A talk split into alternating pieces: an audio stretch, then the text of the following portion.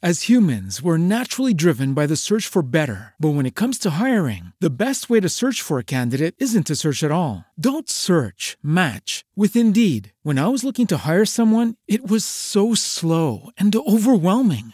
I wish I had used Indeed. If you need to hire, you need Indeed. Indeed is your matching and hiring platform with over 350 million global monthly visitors, according to Indeed data, and a matching engine that helps you find quality candidates fast. Ditch the busy work. Use Indeed for scheduling, screening, and messaging so you can connect with candidates faster. And Indeed doesn't just help you hire faster. 93% of employers agree Indeed delivers the highest quality matches compared to other job sites, according to a recent Indeed survey. And listeners of this show will get a $75 sponsored job credit to get your jobs more visibility at Indeed.com slash podcast. That's Indeed.com slash podcast. Terms and conditions apply. La peste ai manzoni vuol dire che vi dico alcune notizie riguardo ai capitoli che vanno dal 26esimo al 30esimo, però appunto la mia attenzione è soprattutto sul 31esimo e 32esimo, che sono i due capitoli che riguardano la peste e che sono proprio dedicati a un excursus, a una digressione su questo argomento. Pertanto andremo a toccare sia eh, le questioni relative ai fatti che vengono descritti insomma in questi capitoli, sia le questioni relative ai personaggi, i temi e i luoghi. Anzitutto, che cosa avviene nei capitoli seguenti? Ah, re, seguenti rispetto a quelli che... Eh, che sì, spegni la luce perché secondo me si vede meglio con, eh, quando c'è la luce. Ah sì. Allora, praticamente Lucia, come abbiamo spiegato, va a Milano, a ricoverarsi a Milano da Donna Prassede e Don Ferrante però nel corso della guerra tra insomma, francesi e spagnoli essenzialmente accade qualcosa di importante, cioè i francesi hanno e possiedono Mantova, gli spagnoli vogliono attaccare i francesi, cioè vogliono andare a Mantova, a conquistarla, no? e, e, chiedono l'aiuto degli imperiali, cioè dei soldati imperiali. L'impero, il sacro romano impero asburgico, non so, quello insomma germanico, ecco, la Germania, chiamiamola così in generale, è alleata con la Spagna. E, e la Germania si dota di eh, milizie mercenarie, cioè di soldati che combattono per il soldo, diciamo, no? che sono i, venivano chiamati così, i lanzichenecchi. No? Ora questi soldati quindi scendono dalla Germania e dalla Svizzera, appunto dalle loro zone, ecco, scendono verso l'Italia e passano la Valsassina. Quindi, insomma, anzi si, si, descrive proprio il passaggio paese per paese, si può dire, no? Introbio, Pasturo, Ballabio, fino ad arrivare appunto al paese di Don Abbondio Perpetuo e Agnese. Cosa fanno Don Abbondio Perpetuo e Agnese? Scappano, no? E se ne vanno via, no? Perché arrivano i Lanzichenecchi. Vanno a, rifugiarsi nel castello dell'Inominato. Ecco infatti nel capitolo ventottesimo, passata la carestia, il passaggio dei Lanzichenecchi mette in apprensione il Tribunale della Sanità di Milano. Perché? C'erano delle voci, delle dicerie, purtroppo vere, ecco, fondate, secondo le quali alcuni di questi soldati dall'Oriente avevano preso una brutta malattia, che era la peste, la pestilenza.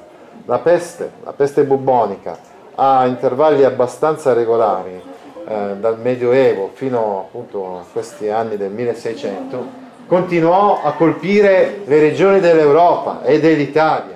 Peste nera nel 1348, la peste di San Carlo, se non sbaglio, nel 1556. No?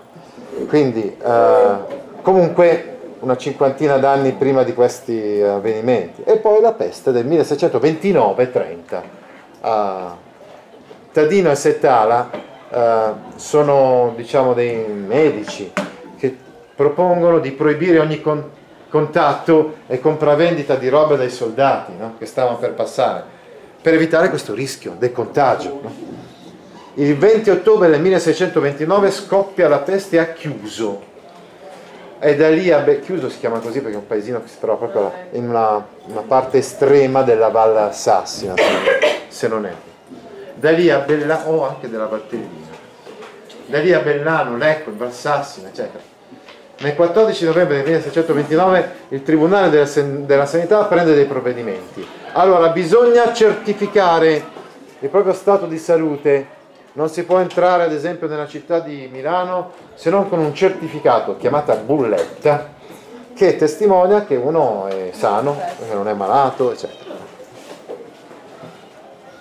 Il 29 novembre del 1629, malgrado tutti questi provvedimenti severi, eccetera, un soldato di questi lanzichenecchi va, entra dentro la città di Milano e eh, quindi c'è il contagio anche della città di Milano.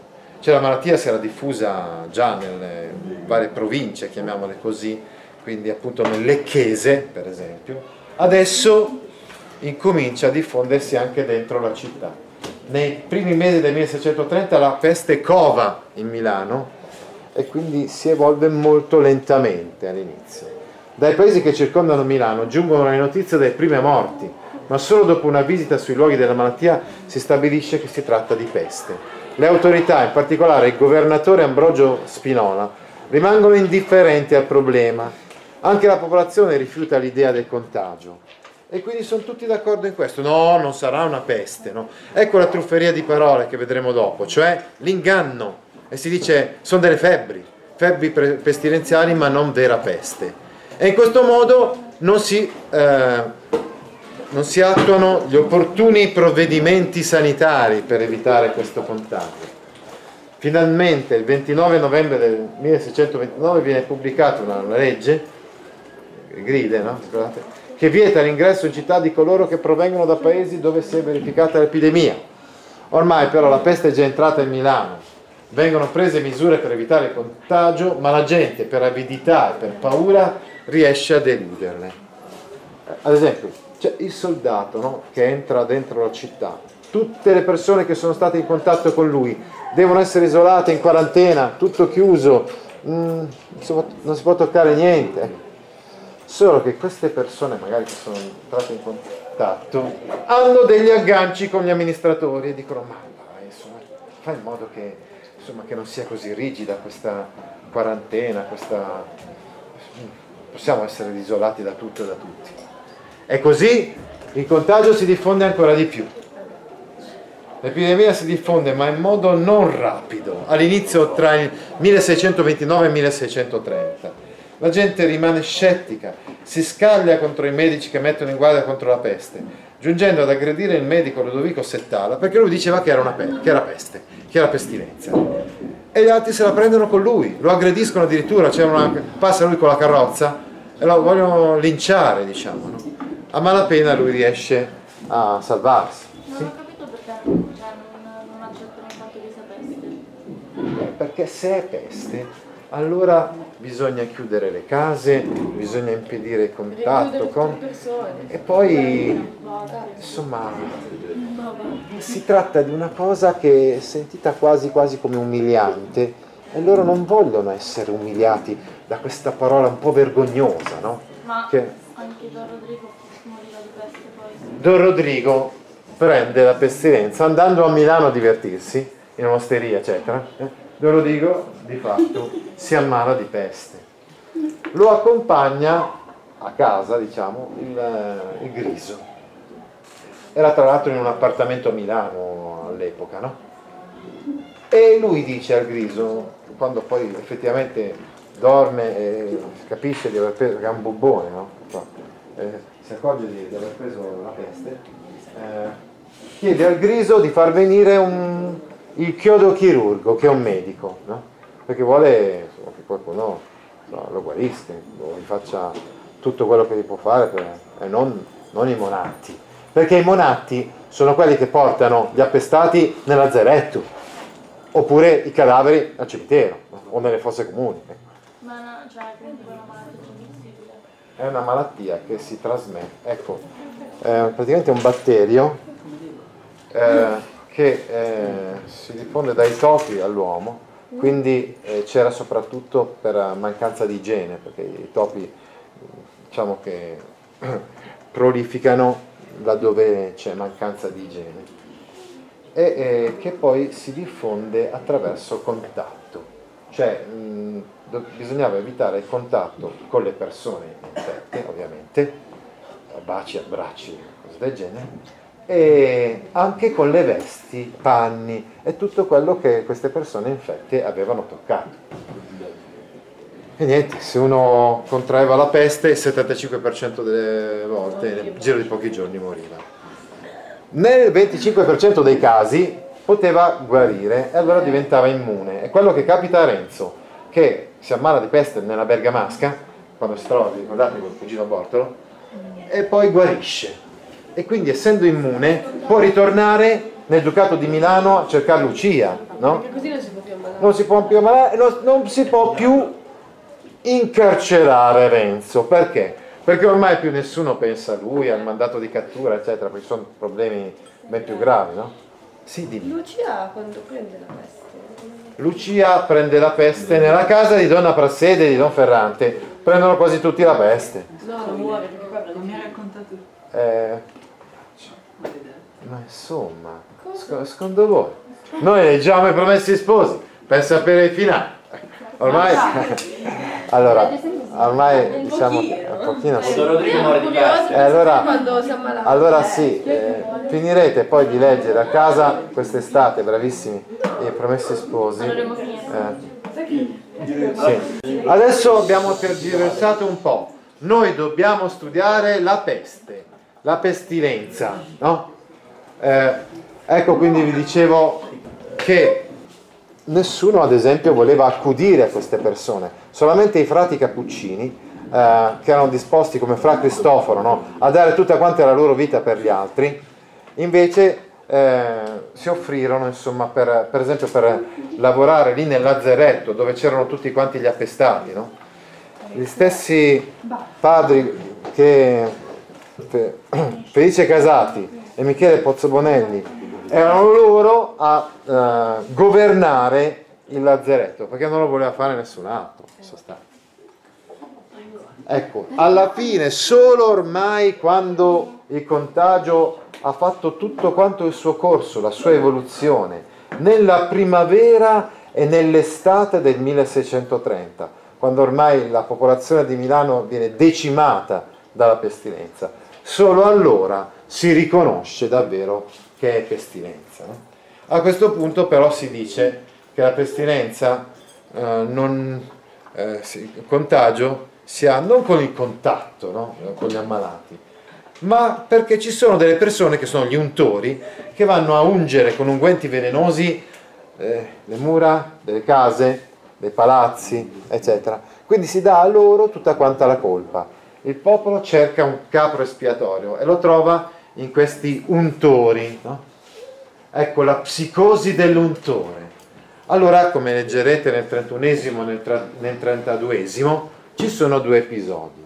Uno è quando nel Duomo un, un vecchio stava, prima di sedersi sulla panca, no, sulla quale si voleva sedere, aveva preso un panno e si era messo a, a pulire, a pulire un po' la, la panca, no? perché magari era sporca. cioè.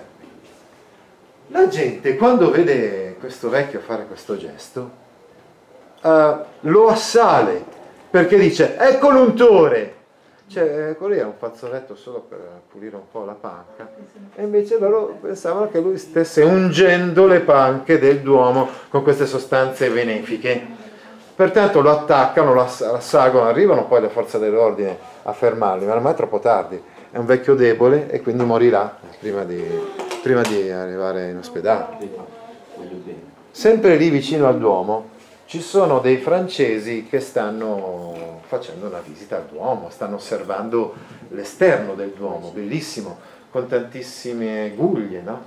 E ora che cosa fanno? Si mettono a toccare le mura del Duomo. Dagli all'untore! No? Eh, nel senso che tutti quanti quando vedono questi francesi, eh, i francesi erano partico- particolarmente antipatici allora, perché, perché a Milano c'erano gli spagnoli al potere e gli spagnoli odiavano i francesi e quindi vanno a, a, come dire, anche lì a, a prenderli, e poi però eh, almeno questi non muoiono, no? effettivamente. Lo stesso Renzo sarà preso per un untore. no? Eh, ecco, ci sarà una processione, questo voluto dalle autorità però, perché il cardinale arcivescovo non voleva che ci fosse questa processione, effettivamente questa processione purtroppo favorirà ancora di più il contagio. E sarà una processione all'inizio del giugno del 1630 e tutti quanti si dovranno rendere conto dopo la processione che ormai è una pestilenza tremenda e che è il contatto proprio che, che diffonde questa pestilenza.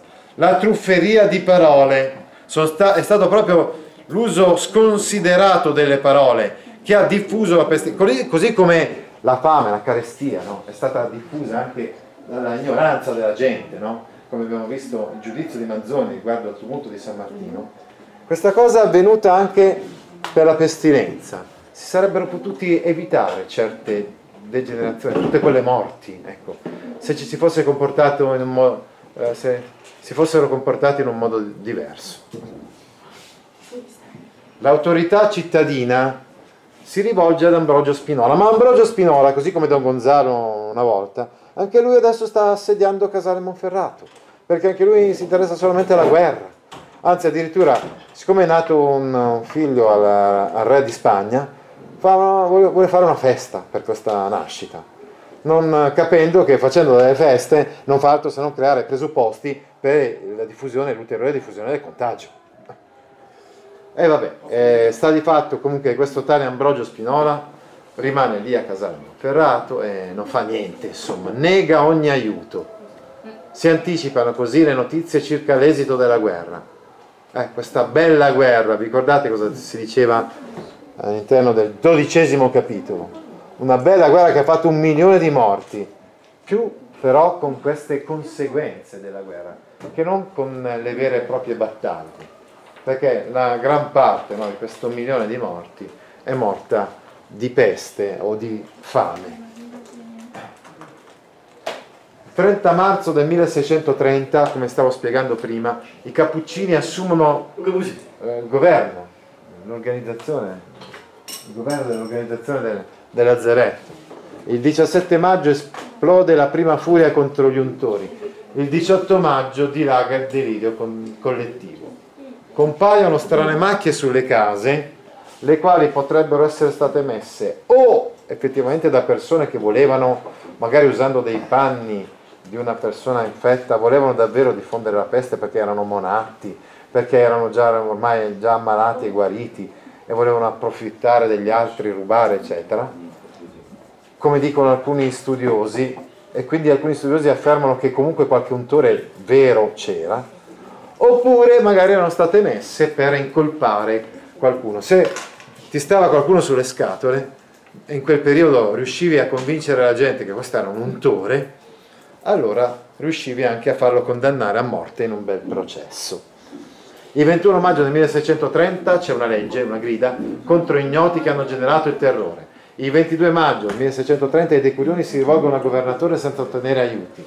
L'11 giugno, vi, ecco la cosa che vi dicevo prima, la processione con la reliquia di San Carlo.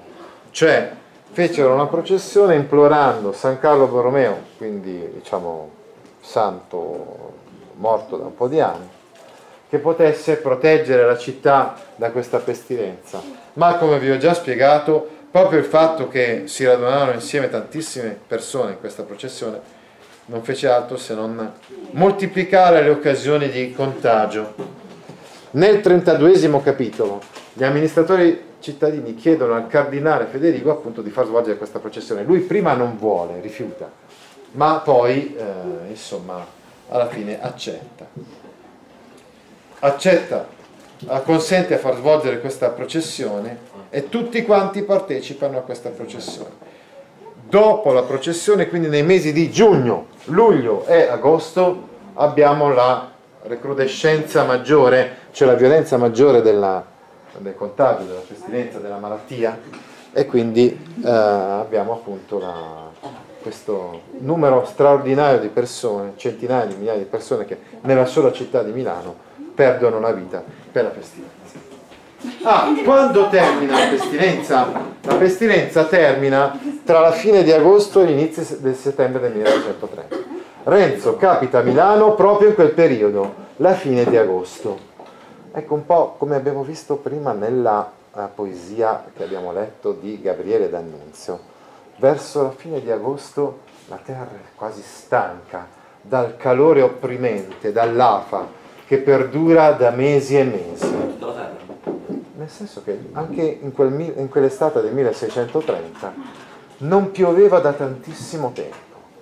Ora, la pioggia che si ebbe verso la fine di agosto fu proprio, come dire, qualcosa di naturale che eh, creò i presupposti per la fine della pestilenza. Cioè la pioggia aveva anche questo, ah, cioè, effettivamente riusciva, la pioggia fa tanto bene, eh.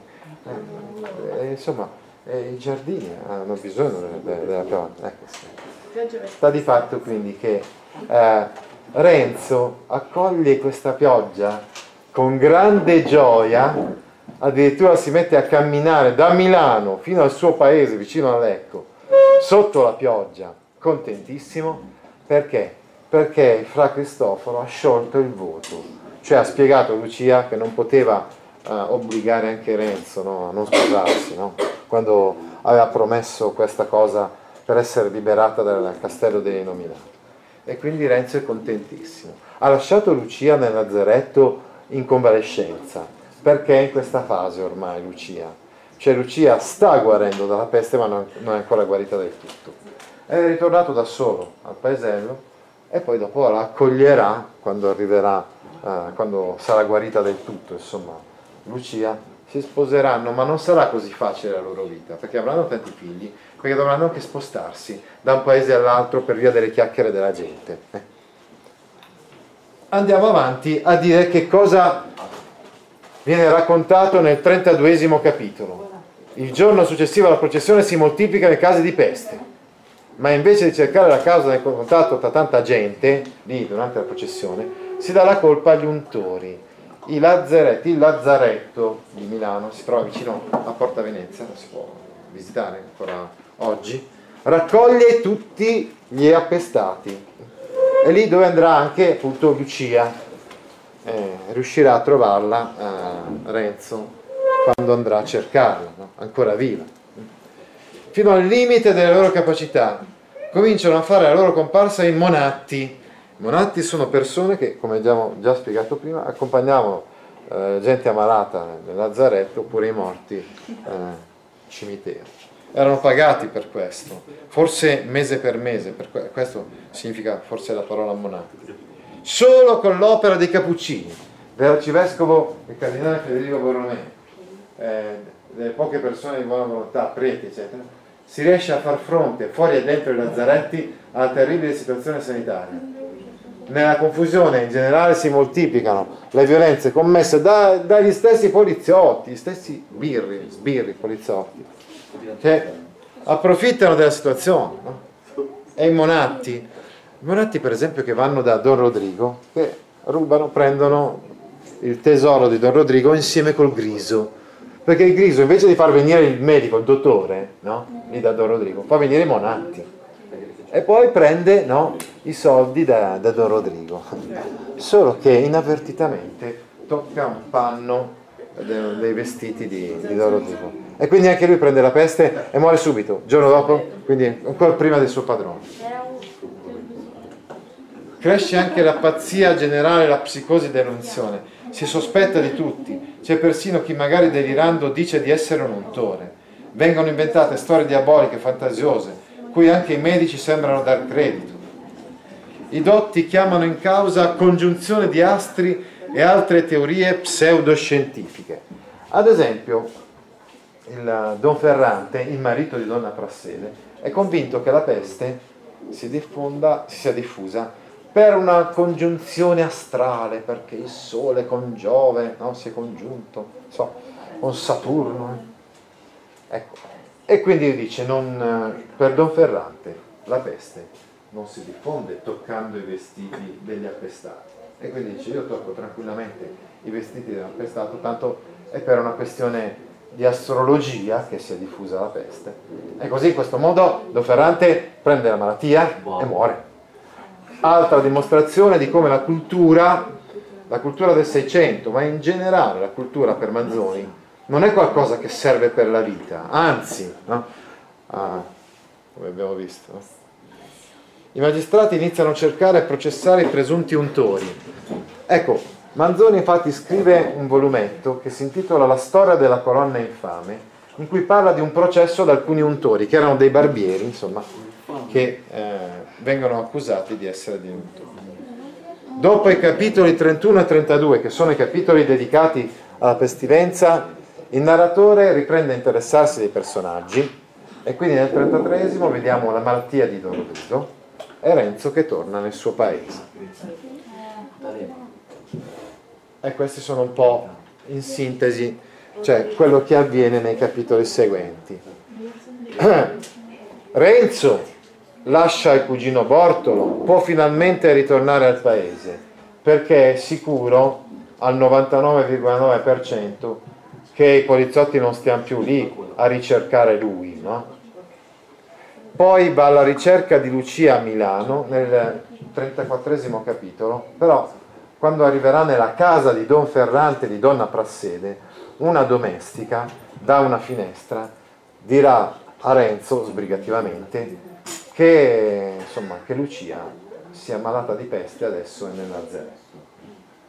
Eh. Poi, nel capitolo 35 Renzo entra dentro il Lazzaretto e quindi va a ricercare Lucia e incontra anche il fra Cristoforo, anzi prima incontra il fra Cristoforo e poi dopo, in seguito, entra nel settore delle donne, si mette un campanello ai piedi come i monatti, insomma, e per entrare dentro nel settore delle donne non potevano entrare degli uomini così, ma solamente gli ufficiali dell'ordine pubblico, no?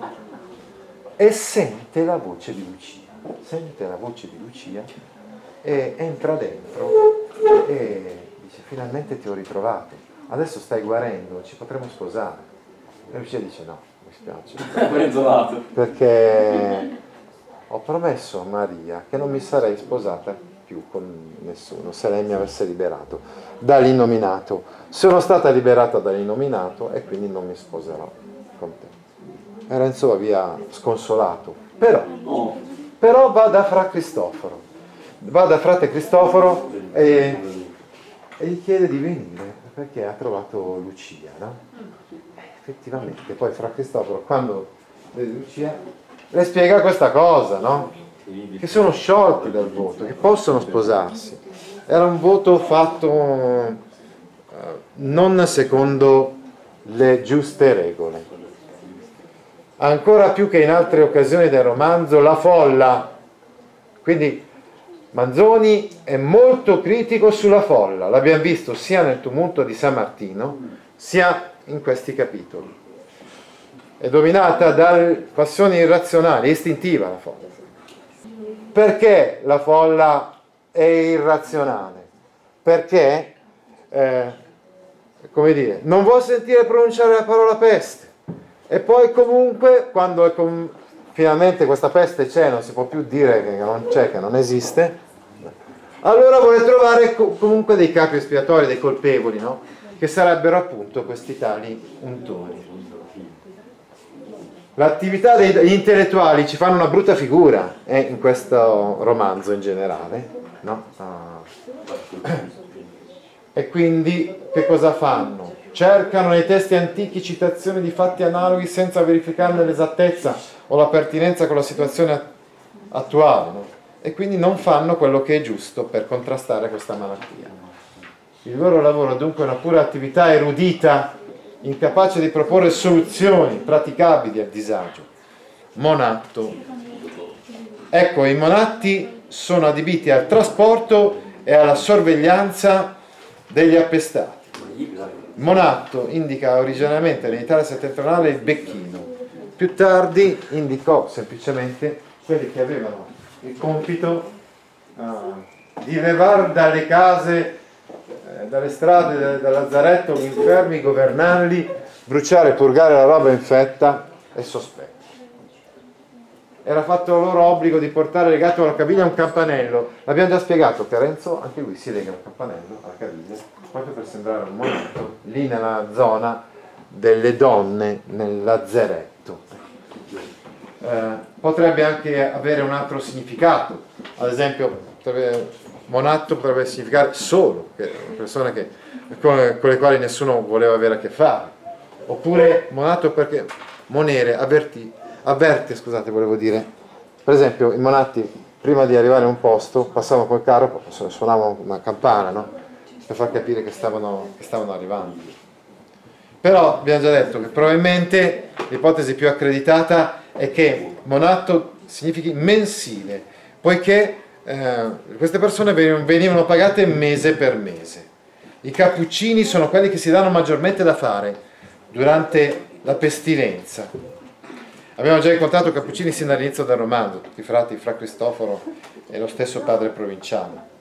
Loro sostituiscono l'autorità dove si dimostra impotente e quindi, come abbiamo già detto, governano il lazzeretto. Federico Borromeo è il cardinale di cui abbiamo già parlato, si è dato da fare per gli altri, no? l'ha fatto anche nel corso della pestilenza. Scrisse tante cose, no? Per esempio, cosa fece durante la pestilenza? Incitò i preti a operare attivamente. Eh? Ah. E poi visitò di persona gli ammalati. Ora, mentre il cugino San Carlo Borromeo morì anche di pestilenza, nel senso che andò ad accudire, ad aiutare gli appestati e prese anche lui la peste. Invece Federico Borromeo si stupì alla fine di esserne uscito illeso, anche se aveva anche lui insomma, uh, curato tanti ammalati di peste. Questo Ludovico Settara è professore di medicina all'Università di Pavia di filosofia morale a Milano, uno degli uomini più autorevoli del tempo. Uh, e le cose buone che faceva ad esempio quando aveva detto guardate che questa pestilenza non erano capite e apprezzate dal popolo che lo voleva linciare, come abbiamo spiegato prima. Quando invece eh, cooperò a torturare e bruciare come strega una povera infelice sventurata, beh, tutti erano contenti con lui, tutti lo applaudivano, perché allora c'erano le dicerie sugli untori, senz'altro, ma anche sulle streghe. E questo il 600 è il secolo dei processi alle streghe, non nel Medioevo. Eh. La maggior parte dei processi degli inquisitori alle streghe si ebbero nel 600. Ecco, invece quando lui diceva le cose giuste, ah, come abbiamo spiegato, quasi quasi la folla inferocita lo fece fuori. Questo è Ambrogio Spinola, il grande generale, il grande comandante, che si interessa solamente delle sue ambizioni politiche e non del bene della gente. No? Don Gonzalo l'avevamo fatto andare via uh, quasi a calci, si può dire, no? uh, dalla città di Milano ma anche questo tale Ambrogio Spinola eh, non, fu molto diverso eh, da lui, come abbiamo già spiegato prima. Morì dopo pochi mesi, ammalato e amareggiato per i dispiaceri dovuti anche all'ingratitudine degli spagnoli nei suoi confronti. Della storia della colonna infame abbiamo già parlato, questo librettino insomma in cui si narra di questo processo. La colonna infame messa in una piazza doveva essere infame per quella la, questo tale eh, Guglielmo Piazza, Gian Giacomo Mora, no? Che erano stati accusati di essere untori. Ma poi in realtà divenne infame per quei giudici che non usando la ragione e la legge, che pure conoscevano, e in, altri, in altre occasioni magari avevano dimostrato di usare, hanno, avevano condannato a morte questi tali poveracci solo per dare l'impasto all'odio uh, popolare. No? Ecco infatti il discorso della colonna infame. Questi due poveracci, Gian Giacomo Piazza e Gian Giacomo Mora, scusate, volevo dire Guglielmo Piazza e Gian Giacomo Mora, furono torturati e bruciati sul rogo e fu eretta questa colonna infame. No? Ma infame, abbiamo detto, più che, ormai più che per loro, per, per i giudici, per le procedure giudiziarie che si usavano nel Seicento, assurde.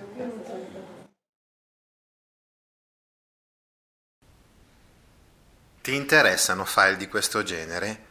Allora vieni su www.gaudio.org e iscriviti alla newsletter A Scuola con Gaudio all'indirizzo www.gaudio.org/news.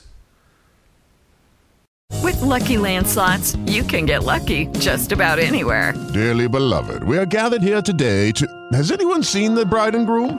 Sorry, sorry, we're here. We were getting lucky in the limo and we lost track of time. No, Lucky Land Casino, with cash prizes that add up quicker than a guest registry. In that case, I pronounce you lucky. Play for free at LuckyLandSlots.com. Daily bonuses are waiting. No purchase necessary. Void where prohibited by law. 18 plus. Terms and conditions apply. See website for details.